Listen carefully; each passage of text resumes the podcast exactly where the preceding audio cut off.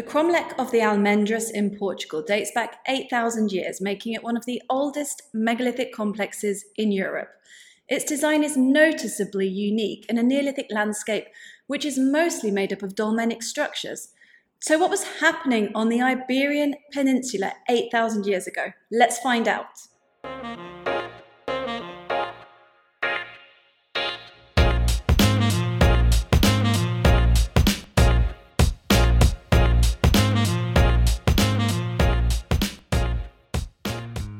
Near the village of Nossa Senhora de Guadalupe in the municipality of Evora sits one of the largest megalithic complexes on the Iberian Peninsula called the Almendres Cromlech, also known as the Cromlech of the Almendres.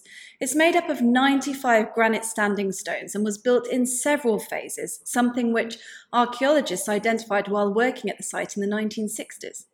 The earliest phase of the monument began in 6000 BCE. That's 8,000 years ago. So, for context, that's 2,500 years older than the Maltese temples and 3,500 years older than Stonehenge, the Bluestone phase, anyway. However, the dating isn't based on the monument itself, but on materials found near it and at Neolithic settlements in the vicinity. So, it's not certain exactly when the Almendres cromlech was built. It's sometimes referred to as the megalithic universe of Evora. Experts think that in the early Neolithic, the structure was made up of two or three concentric circles before it took on an elliptical shape in the Middle Neolithic.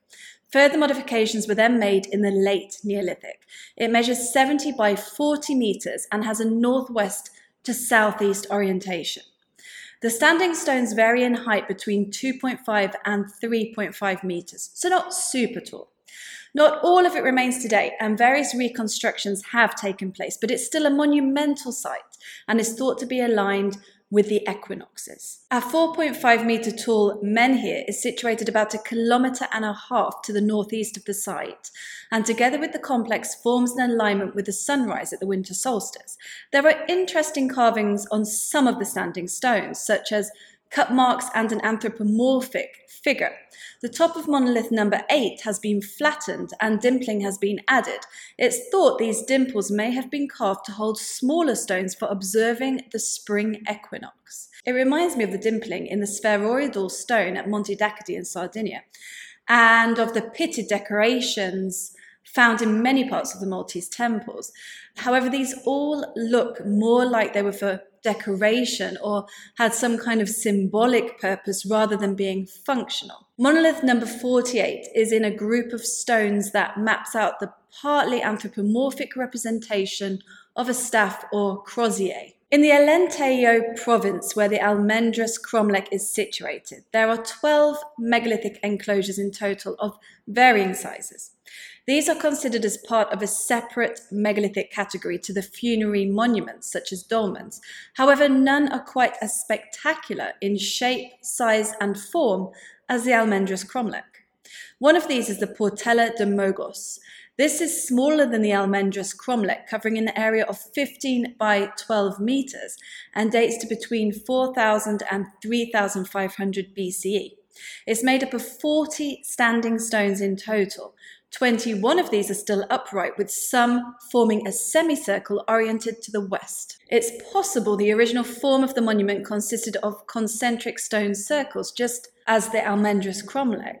Six of the stones are carved somewhat anthropomorphically, and it's thought breasts and stylized faces are depicted. The Vale Maria do Meio cromlech is located around 10 kilometers to the northeast of the Almendres complex. It's made up of 34 granite standing stones forming an arc. Most of the stones are a little under 2 meters in height, just as with the other two cromlechs mentioned, some of these stones are carved with symbols. Here they are mostly circles, horseshoes, and crescents. Some researchers have suggested that the circles represent the sun and the crescents depict the moon, but obviously this cannot be confirmed with any certainty. This becomes more relevant if we consider the cromlechs as having had astronomical functions.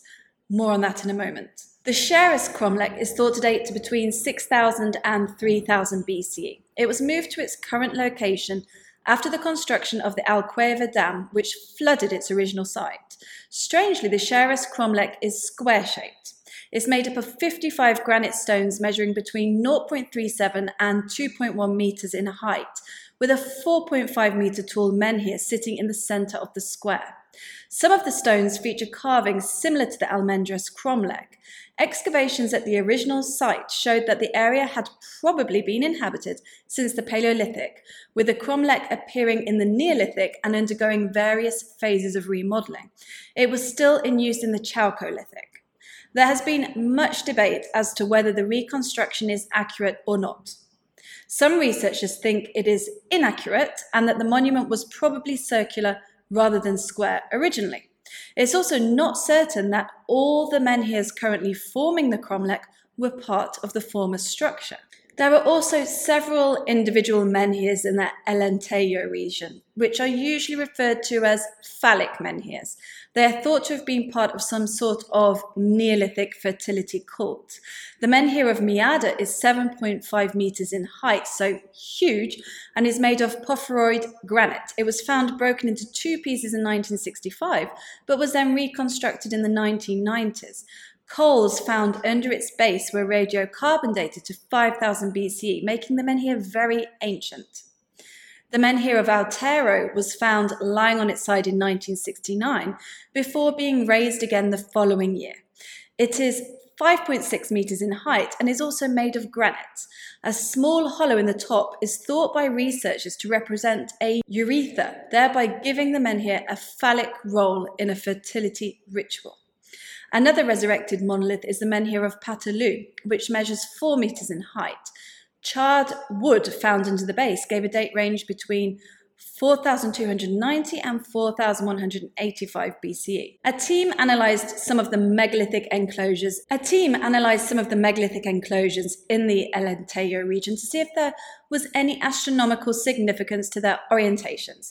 Not all enclosures were included in the research due to either their dilapidated state or debate over the ways in which they had been reconstructed. The latter pertains mostly to the Xerez cromlech.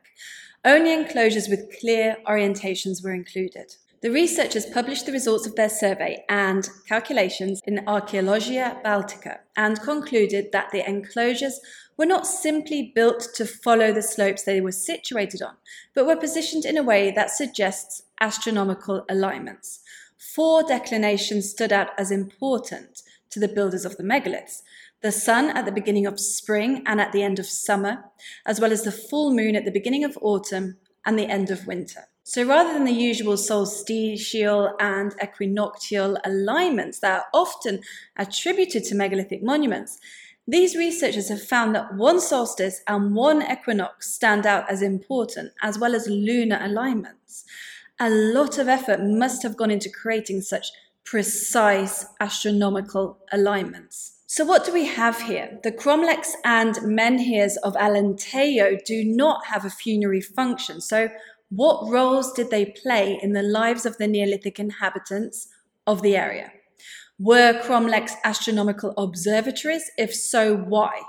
Were menhirs really focal points for a fertility cult? What was the relationship between the two? Were they in some way connected to the funerary architecture that also exists in the region. Perhaps they had practical functions that are difficult for us to determine from the evidence available. Also, just how old are these monuments? As I said in my video, The Carnac Enigma, what was going on in Neolithic France, a research paper suggests that megalithism originated in northwestern France and travelled down the Atlantic coast of the Iberian Peninsula and north into the UK before diffusing throughout the Mediterranean and Europe via a marine route. As I discuss in my video, I don't really agree with this. However, the monuments in Iberia are certainly very ancient and as such are important to our understanding of the whole mystery. Personally, I do think that astronomy was important to the ancients, but I think it went further than solstitial and equinoctial alignments. I also don't really think there was a fertility cult as such, but more a complex belief system centered on the afterlife rebirth and the soul's journey in the cosmos. I think that it's interesting to look at the megalithic heritage of Neolithic Portugal in the context of other earlier sites as well. The Coa Valley in the northeast part of Portugal has thousands of rock carvings, many of which date to the Paleolithic era, between 22,000 and 10,000 years ago. Most of the older rock art is zoomorphic, featuring horses, bovines, caprines, deer, and fish. Amongst the carvings from the Magdalanense period between 16,000 and 10,000 years ago, there's a single anthropomorphic figure with a phallus. Rock art dating to the later periods of the Neolithic and Bronze Age has a mix of zoomorphic, anthropomorphic, and geometric carvings. Europe has several other well-known sites featuring Paleolithic art such as Lascaux in France and Altamira in Spain. What's different about the Coa Valley is that it's an open air site and almost all of the art is made from carving, incising or picking the rock rather than painting it. These areas with such a long and interesting history fascinate me. The transition from the Paleolithic to the Neolithic via the Mesolithic via the Mesolithic saw more sophisticated and settled societies develop with complex belief systems. But how did the advent of farming bring such a change in rituals and beliefs? Why did communities go from creating rock art about their observable world to erecting enormous megalithic structures? Which groups pushed and taught this new monumental architecture and why. It's just such a departure from what went before. But then, one of the earliest megalithic sites, Göbekli Tepe, was established before agriculture evolved in the Fertile Crescent. That has led many experts to think that agriculture was spearheaded by monument building, not the other way round. If you think about it, it makes sense. Since megalithic monuments would have taken a long time to build, it meant people needed to stay in one place and also needed resources to sustain that new lifestyle. But whether the megalith builders appeared before or after agriculture, or whether it varied depending on the region, there has to be something else that changed the belief systems so dramatically. What was the catalyst? As I've said in other videos, such as how old is the evil eye belief system? Ritual and magic have often played a role in domesticating chance, in trying to control the uncontrollable. Environmental changes, natural disasters, and certain socio-economic conditions have often led people to look at supernatural solutions for tangible problems. So there's quite a lot we could speculate on here. And of course, I'll be doing that on this channel in due course whenever I ask questions or highlight areas I would like to look into further, I really am working on them. I have a huge notebook full of different research areas and video ideas. I'm reading all the time and traveling whenever I can afford to. This channel is meant to be educational and fun, but it's also meant to solve mysteries. And you're watching that process take place. So if you enjoyed this video, please hit the like button. Please continue to watch and check out some of my previous work. Thank you to my patrons. If anyone else wants to join my Patreon community, it's cheap. The link is in the description below. Come and find me on Instagram, Facebook, and Twitter, where I post pretty often. I've also got a website with some further information on the sites I visit myself, megalithhunter.com.